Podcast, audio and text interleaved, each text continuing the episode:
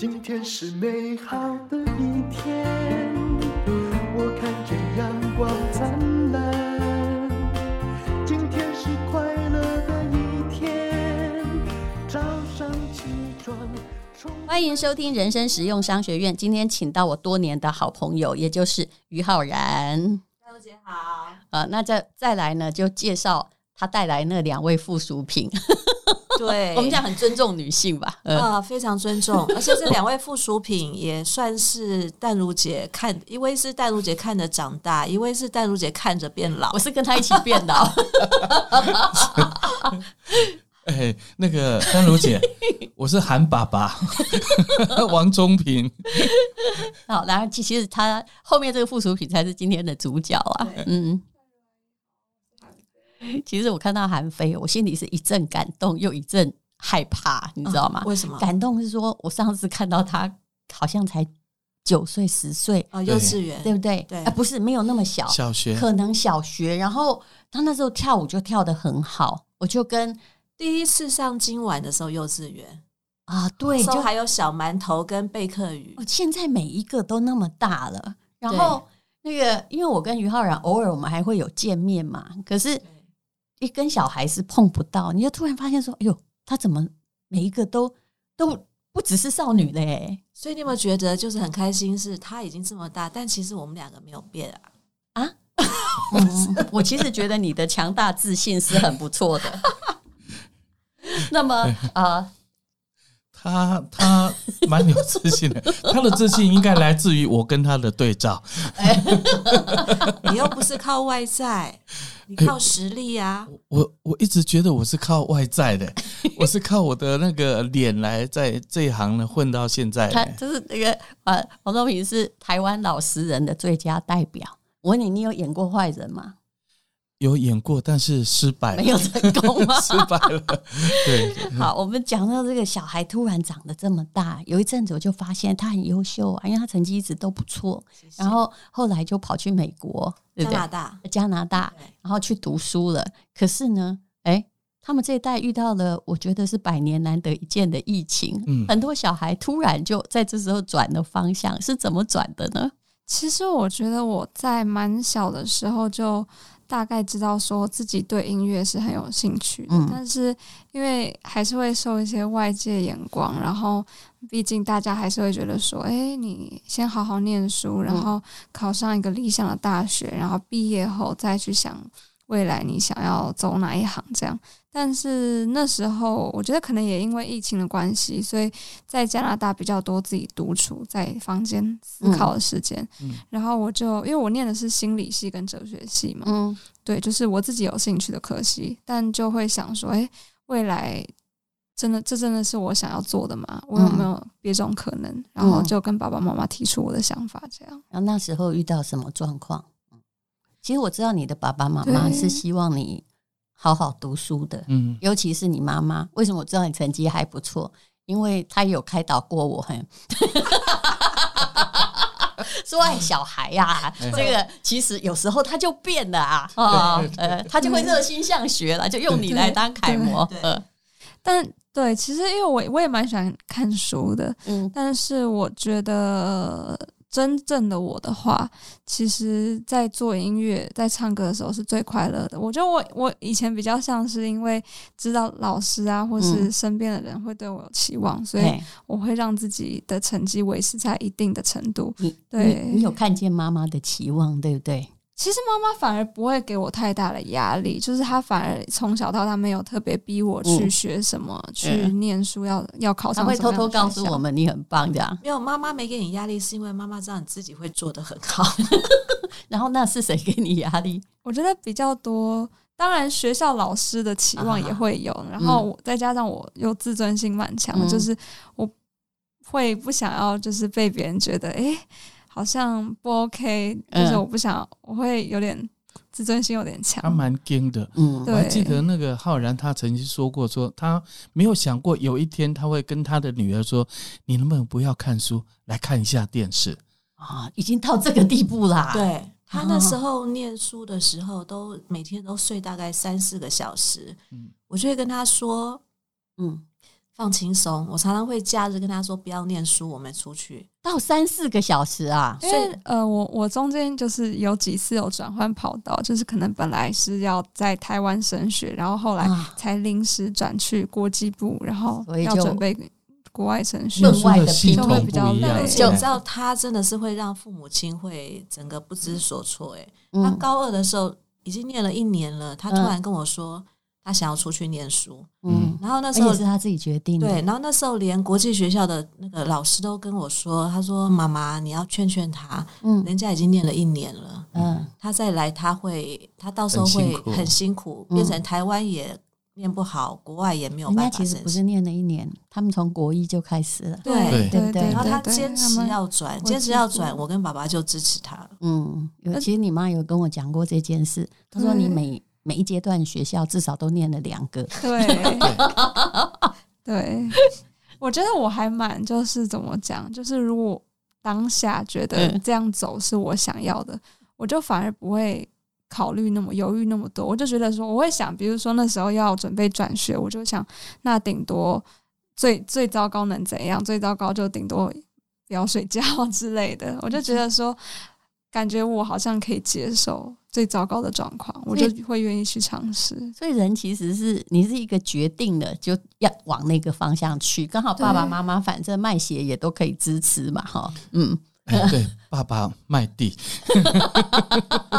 然后后来呢，这个当然你们是遇到了疫情的打击，可是、哎、你在那里有表演的机会吗？没有，然后很多的才艺课都停掉，所以其实那一年我自己心里会觉得说，好像虽然说那一年我觉得体验到很多以前没体验过的，可是我会觉得好像除了念书之外，其他时间就是可能跟偶尔跟朋友出出门，或是就是自己在房间，我就觉得有点可惜。如果未来四年我都这样子的话，所以人生很多事情看起来好像是哎你改变了，可是。也许那也是命定的结局吧。如果你没有遇到疫情，你的你可能没有这么多时间可以想，就呼噜呼噜你也在那儿念毕业了， 对, 对不 对, 对嗯对，可是那你在这个音乐路上的理想是什么？其实我还是觉得有耳濡目染啊，因为你爸爸就常常抱把吉他，对不对？对，你以前你妈也说不管他要不要听，他就是一直在唱啊。对、嗯、对热爱热爱，然后就算没有观众，有时候我就自己弹得很开心，唱得很开心，然后就觉得说怎么那么好听啊、欸、你是什么时候对于老公这种行为开始就是嗯，本来应该就是因为欣赏他的才华而嫁给他，对，可是当然笑话听一百遍也是会很麻痹嘛。大陆姐，你知道我们同事三年，结婚二十七年，三十、嗯、年，从什么时候开始会说你可以闭嘴嘛？就是我其实是想要问这句话。对，从他开始日渐变胖的时候、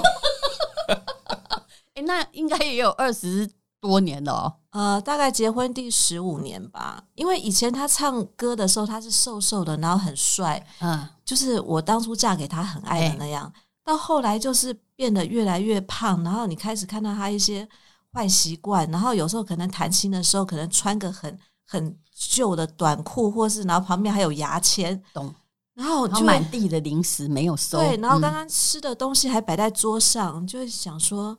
可以闭嘴嘛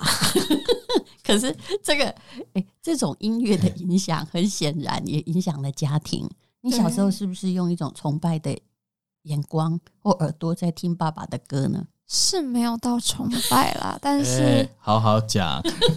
对，他他前阵子有一天就把爸爸以前的 M V 那些通通拿出来、嗯、他就跑过来跟我说，哇，爸爸你以前真的长得蛮帅的，你这些年到底发生什么事、嗯、为了养你。嗯，就是因为我有时候会好奇说，哎、欸，妈妈当初是什么原因？就是现在看来，爸爸当时有这么大的吸引力，会让妈妈就是没有被爱上的理由。嗯，就是对，这么年轻就嫁，我会好奇，会怀疑，然后结果呢？然后看到了他以前的 M V， 我就发现，哎、欸，好像也是有一个原因在的。对啊。其实人家说岁月是把杀猪刀，其实生活也是把杀猪刀我们都知道他为了养小孩跟家庭花了多大的努力，不过你妈也是啦。嗯嗯嗯所以对妈妈，他的歌你会唱吗？其实不太会，但是有几首听过，有比较熟的几首歌。你觉得他们那个年代，其实我们这个年代的歌跟你的创作歌曲之间、哦、如果有人要跟你说哎，这个世代差异是什么，你会怎么说？我觉得整个歌曲的风格，先先就是不谈编曲的话、嗯、就是在歌词歌曲跟词上面其实就有蛮大的差异，因为我觉得现在很比较这个世代的歌，他们的歌词会比较呃很有个人的个人化，比如说会有一些新颖的用词啊、嗯、用语什么的，然后在编曲上面也会加一些不同的可能呃，比如说 R and B 啊，或者是其他的巧思这样子。那、嗯、但以前的歌曲的话，好像比较爸爸的歌很多都是比较偏民谣风格的、嗯、那种感觉，还是民歌世代的人呢、啊？ 对, 对, 对, 对, 对，而且以前是用那个比较算是类比的录音方式，嗯，现在用数位的录音方式，啊、可能还会还是有一点不一样、哦哦。这个就比较专业的部分。是，你那哪一种比较好？你觉得？呃。都没有所谓的都都很好啦，因为我我觉得就像我们现在听到老唱片、嗯、老唱片里面有那种 你, 你可能还听到那种那种那种唱针那个去刮到那唱片的声音、嗯、我觉得那个都是因呃因因为你听习惯了就是那个氛围、嗯、然后我觉得音乐它承载是一种记忆，嗯，记忆，然后你你现在的音乐唱出来之后，再过三十年，其实那时候的小孩子听也会觉得老了，可是现在听你这个音乐的人呢，他一定在在几年之后听到，他会勾起他的也许是青春的回忆、嗯欸、我觉得音乐就是这样子。对，青春回忆，我相信那个王心凌最近做得很成功，有没有、啊、是是是。不过你看看哦，身为一个演艺人员压力有多大，你觉得要维持那么久有那么容易吗？那么可是其实你的歌、哦、也不是完全的新世代，它有你的风格，但也不是现在的那种饶舌歌啊， 对, 对不 对, 对, 对？还是你的风格、啊，嗯。因为我觉得我还我自己有一定喜欢的旋律类型，就是我通常听一首歌，我我觉得我听一两次，我就大概能够觉得说，哎，这是我会喜欢的旋律。嗯、那我自己在写歌的时候，我也是对旋律这方面，我觉得至少自己是喜欢的。你也比较文艺派，对不对？对对对，然后。嗯，我觉得因为我自己是不会编曲，比较就是不会编曲的，所以在写歌的时候，可能现在有些人他们写歌他会比较呃注重可能一开始在编曲的部分或是节奏的部分会比较先花一些心思，对对对，整个歌曲的氛围的感觉、嗯、对，但是我就是只是专注在曲，就是旋律性、嗯、还有到后来歌词的部分这样子。那么你后来决定要回来嘛、哦、然后爸爸妈妈也给你支持。其实我觉得年轻的时候我们最好用自己的意思来闯闯看，那可是他们有给你就是说这个帮助吗？ 我, 我老实说、哦、我最近我在电台我也听了很多歌，我有时候会不太客气、哦、我不是指你的歌，某些人的歌有些名字我真没听过，然后那个你知道电台的歌很多都是必须要买那个播音权啊、哦嗯，那我常常会按下那个麦哈、哦，但最重要是不能被播出去。我会问人家说：“欸、这歌哈、哦、是谁唱的？他是他家很有钱吗？”因为我知道出唱片要花很多钱，有的歌我们听不下去，对不对？你自己老实讲。呃嗯，因为是这样子，我不要不能说谁啊，其实是这样子。这个这个歌跟跟我们的长相啊，有的人就是自己会认为自己是帅，但是但是可能别人不觉得他帅。就像说浩然觉得我胖，我觉得我很瘦啊。以中年人也还好，有很多我们很多自我的认知跟别人的观感可能会有一点差距。但我也有很大的差异，因为有一天我这样讲的时候，我的那个制作人就看着我说：“这个很红，你难道不知道吗？”哦，的确，我们每个有他自己的时代，那你就必须摸摸鼻子这样。有，我有时候也会跟我女儿说：“我说这谁的歌啊？”啊女儿就说：“妈妈，他很红，是不是？”啊、嗯。嗯，当然每个世代有每个世代一样，但我觉得你是一个应该说你本来原来的风格就是一个比较没有那么强烈的世代感，因为你还是属于抒情文艺派嘛。对，嗯，那我我自己也觉得说，虽然说有时候可能现在会跟制作人他们讨论说，哎、欸，我的歌会不会不符合现在年轻人喜欢的类型、欸欸、你也怕哦我会担心对，真的会担心因为就是会跟他们讨论嘛、嗯、对，然后毕竟现在我的歌也不算说被这么广泛的人听到或是喜欢、嗯、然后自己有时候就会怀疑自己，但我觉得不管怎么样，就是音乐艺术这件事情还是要自己喜欢最重要，因为我觉得就算我今天写了一首歌大家都觉得很厉害，可是我如果我觉得很难听，那我觉得也没有意义、嗯、是、啊、所以我都觉得说其实在一个音乐家庭里面，你的曲风或你能够接受的东西往往也跟你那时候听的东西有关系，呃，会会会这样子其实其实就是说创作它一定是根据我们以前吸收的东西再、嗯、再反思再把它创造出来。那我我我其实虽然说我每次都说韩非的吉他都是他自己练的、嗯、他写歌呢其实他也不太问我，甚至于说他也不太听我我的唱片，嗯，但是呢因为最近才找出来啊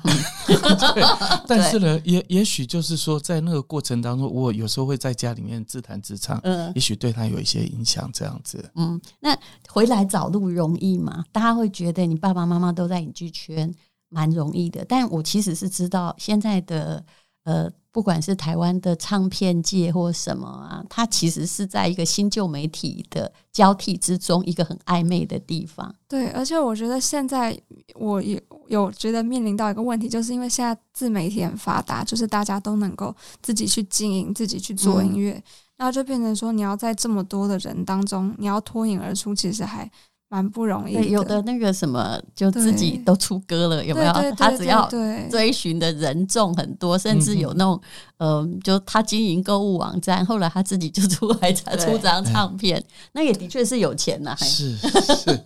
然后我觉得现在人听音乐也是还蛮分派的，就是可能有固定哪一群人喜欢听比较 R and B， 那有些人可能会比较听嘻哈的、嗯、但是我的歌曲好像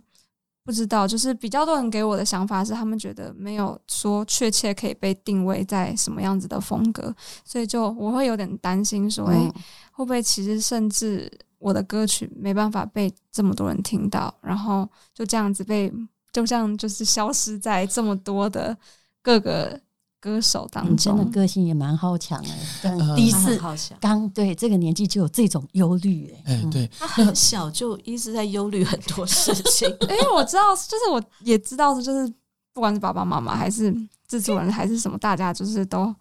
很看好我很帮助我，所以会更怕说如果我没有就是结果并没有如预期那样子的话、嗯、你真的心理压力挺大，但我知道一听就知道是个好孩子。如果小孩会这样担忧，我们会觉得至少你先先我之忧而忧啊。他小学小学三四年级，他就在跟我操心他的未来了。哦，他对家里到底是有多大的不放心？没有，他他从小就是一个很有，就他嗯，应该说他很早熟。嗯、对他的思想，可能他有时候还会劝我、欸，哎，还会开导我、欸。你有两个孩子，你就知道中间的差别，对不对？对对对，嗯、哥哥就是天塌下来，他都说妈妈、老天爷都有他的原因。然后妹妹是妹妹，就是小学就开始跟我谈未来，包括我有一次在看韩剧，难怪他会去念哲学系。但我简直知道，我五十岁，然后我二十四岁、二十一岁出道嘛，对不对？也三十几年，我在那边看韩剧，然后他坐在我对面，他说：“妈妈，你的人生就要这样吗？”因为我我要解释一下，你应该好你讲，因为我觉得我我觉得我妈有更多的可能性、嗯，然后我觉得她有点被家庭绑住。那既然现在我跟哥哥都已经长大了，她就没有什么顾忌的、啊。那对啊，你妈真的蛮有才华的，我觉得她，我觉得我觉得她可以转型，或是有另外一种可能。嗯，对，所以我会觉得有点可惜，就是嗯，所以我每次我也这么觉得，我每次我觉得她除了歌唱才华之外，其他都很有才华。嗯。他每次一出来，我就赶快把我就赶快把电脑盖起来，你知道吗？我就很怕我女儿觉得我怎么这么不上进。哎、欸，我发现你跟他在一起压力也挺大的。对啊，然后就赶快开始找事情做，然后就让他让要让女儿觉得妈妈其实现在还是不断的在充实。那你你你会去管爸爸吗？爸爸，我好像已经放弃管他了。我放弃管我，爸爸每天把自己的工作安排得很充实、啊、是吗、嗯、我反正爸爸的话现在已经就是我觉得我就专注在妈妈身上、欸、你会很想就是说我很想问新一代的想法，特别有这种从小就从幼稚园看到大，你会想要过你妈这样的人生吗？不会、嗯、绝对不会。嗯，对，你想要过什么样的人生？既然你念哲学系，我就这样问你哈，你从小反正都从十年前都开始思考了嘛、嗯、对，我觉得我会想要尽自己最大的努力、嗯、然后在自己的人生创造出，因为我觉得创造是、呃、我看有本书他说你人生的意义要自己去创造，你如果没有创造你的人生就会没有意义、嗯、那我觉得 我, 我有很多各个兴趣什么的、嗯、然后我有一个对未来的一个蓝图，那我希望能够利用我的呃，可能不管是现在二十岁的这十年或是未来，我想要竭尽自己的最大的力气去好好的创造各种我觉得有意义的事情。我觉得你也很适合来当我的孩子啊，我是那个值得主义者，就是我这辈子一定要值得。他跟你非常适合还是我们交换一下你女儿来我家对对对，我女儿很适很适合那种，我真的觉得她就是这样过日子，我 們, 就我们就好好的过日子，天塌下来她妈会顶着，对啊，平安就好啦对不 对, 對, 對, 對, 對, 對她就去跟你对，值得主义不错，就是你说要做新媒体什么我们也都被呛过，可是其实我的出发点从来不是钱、嗯、而是说我、欸、这件事好不好玩，那如果我可以做我做做看嘛，而且我还不太怕失败、欸、因为反正失败我也听不见啊所以老天爷都配好的嘛、欸、对不对？是，对，但我好喜欢有这种先天下之忧而忧的小孩、欸、因为 我, 我觉得蛮好，就是说你自己知道自己喜欢什么，嗯，然后就努力去做你喜欢的事情，成功失败其实就是不不是自己可以掌控的，可是你自己做了，在那个当下你是可以有得到一种、嗯、呃开心的，嗯、欸，那个可能就跟我现在在做的事情，我们呃就虽然说去去弄那个树啦，弄那个房子很累啊，真的很累，因为现在天气很热。很热，然后每次人家说哎，你怎么现在晒得那么黑、嗯、那但是就是说一定要喜欢做自己喜欢的事情。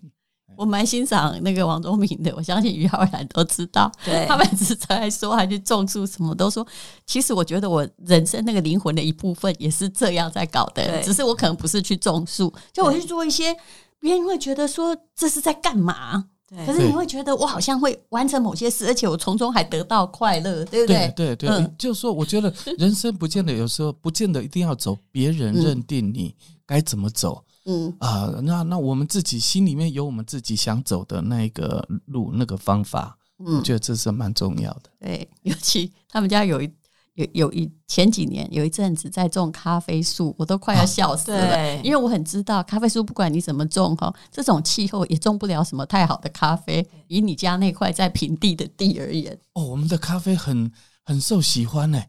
因为后来本来都是松鼠吃的真的本来是种起来给松鼠吃，然后后来呢我弟弟有一天呢他就看到都红了，他就一颗一颗把它摘下来、嗯、摘下来之后就自己去把它去豆啊，然后那个去果皮啦弄弄这样子，嘿，客人喝了还蛮喜欢的。不是啊，那我觉得那是你弟弟又不是你，对，我种的啊，我觉得那嗯我觉得人自己一家人恐怕都有感情的成分，因为我不管做什么我弟也都会觉得说姐这我觉得好棒哦、啊、我最近种了一些黄波旁那是什么波旁咖啡豆哦，哎，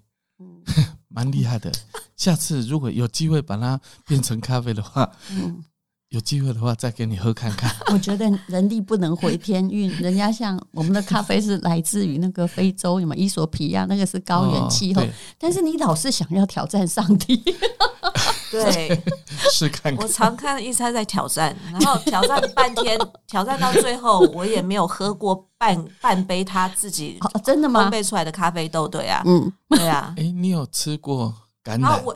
橄榄泡了 一, 一大壶酒，现在还摆在我家白然后种了香水香水柠檬，说叫我做烘焙可以去摘、嗯、就去摘回来都是没水的、啊、所以淡如姐、啊、请问你觉得我做一个老婆的我该怎么样支持她柠檬叶、嗯、泰式柠檬叶，然后买了一堆。你记不记得戴茹姐以前今晚的那个那个个除草机，对不对？我突然想起来了，十几年了对不对、嗯、没用过。嗯，他那个他在梦想中会用到。对，你以后会不会嫁你爸这种类型的老公？我觉得不会、哦、因为我觉得人一半可以做梦，但一半还是要回归现实。对，我不是来挑起人家家庭纠纷。对，所以我蛮欣赏你女儿。你刚对对对，其实是摩羯座比较，因为我就放心了，你 你, 你知道吗？有这种小孩，我放心了，我也很放心啊。嗯、我就想说，放心以后不会像妈妈一样，虽然他都不想像我们，但我很放心。对，嗯欸、你的第一位歌迷，你竟然这么忍心的得罪他。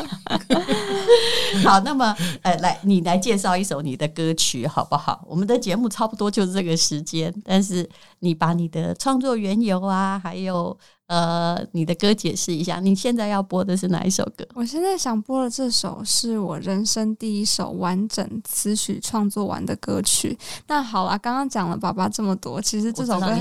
是要对这首歌也是要感谢一下爸韩爸爸。对，因为当时想想完旋律之后，一直就是想不到歌词可以写关于什么样的故事，就只是觉得说想要写一个疗愈的故事、嗯、然后那时候爸爸就推荐了我一本书，是作家郑丽儿的作品，叫做《寻找星星小镇》。嗯，然后就很喜欢，觉得很可爱，很温馨。嗯，然后就把它写成一首歌这样子。嗯，对。好，那你自己来介绍。嗯，这首歌，这首歌它是呃比较偏抒情的歌曲，然后我觉得我自己觉得我。也比较擅长唱抒情歌跟写抒情歌，对，但是有时候还是会想要挑战自己、嗯、就是比如说可能会写有点摇滚啊、嗯、或者比较轻快类型的歌曲，但我觉得我自己最喜欢最常会写的歌曲自始至终还是抒情歌这样子、嗯、我觉得韩非这个歌是很温暖的一个歌曲、嗯、然后我很喜欢他的一个概念，就是在不完美的世界里面呃，傻着试着去寻找完美。嗯、欸，我觉得这是他他在在歌歌里面有打动我的地方。因为我觉得无论如何，不管这个世界的舞台如何演变，一个创作型的人就一定会有出路，这是我的坚信。因为只有创作型的人可以赢过那个 G P T。好，那我们就来听听看咯。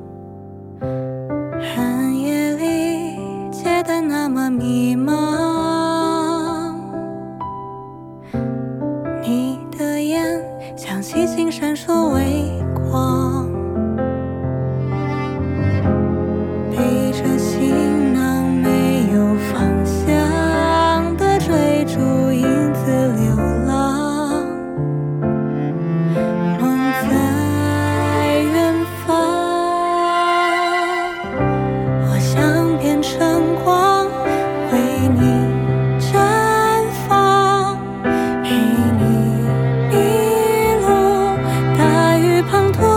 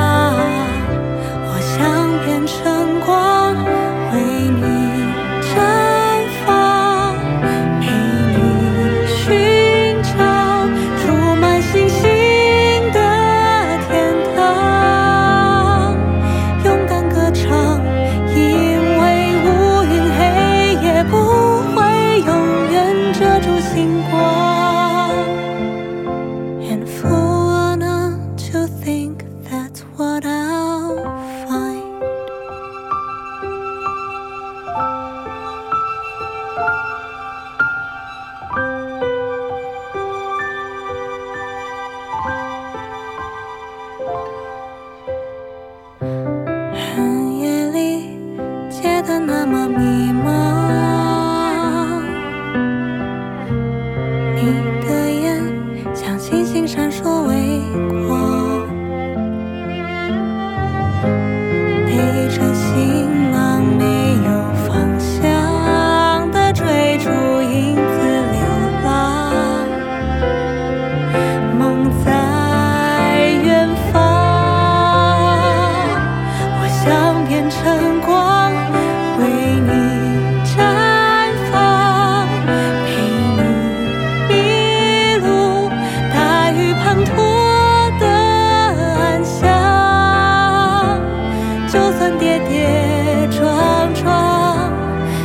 失落彷徨，仰着脸假装坚强，我想变成光，为你绽放，陪你寻找充满星星的天堂，勇敢歌唱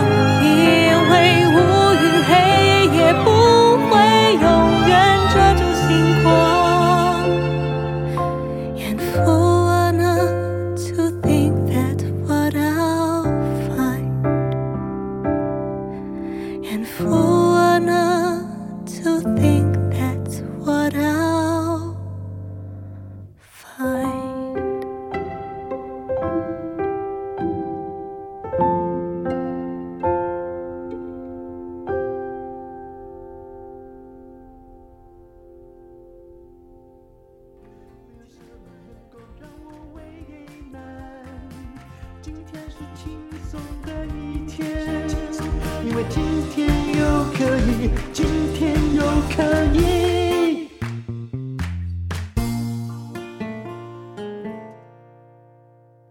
这是广告创业产品行销不踩雷的必修课，是创业课的广告。不管你创什么业或者是投资些什么，请你先听听看，因为一堂课你可能会省掉好几百万。而且呢，四位实力派的导师会教你可以秒懂商业获利思维，给你超实用的商业工具，让你在创业行销路上不踩雷。那这四位老师包括了百亿 C E O 黄冠华、天使投资人刘文帅、连续创业家陈必勋，那再加上另外一位就是我、啊、我也可以提供给你我的看法，让你用非常简单的方式在了解你一定要知道的商业工具。总共有四大主题，你可以学到什么样的商业模式才有价值，然后第二个是产品行销怎么样瞄准目标客户，第三个是你的产品要长成什么样子呢？那怎么样叫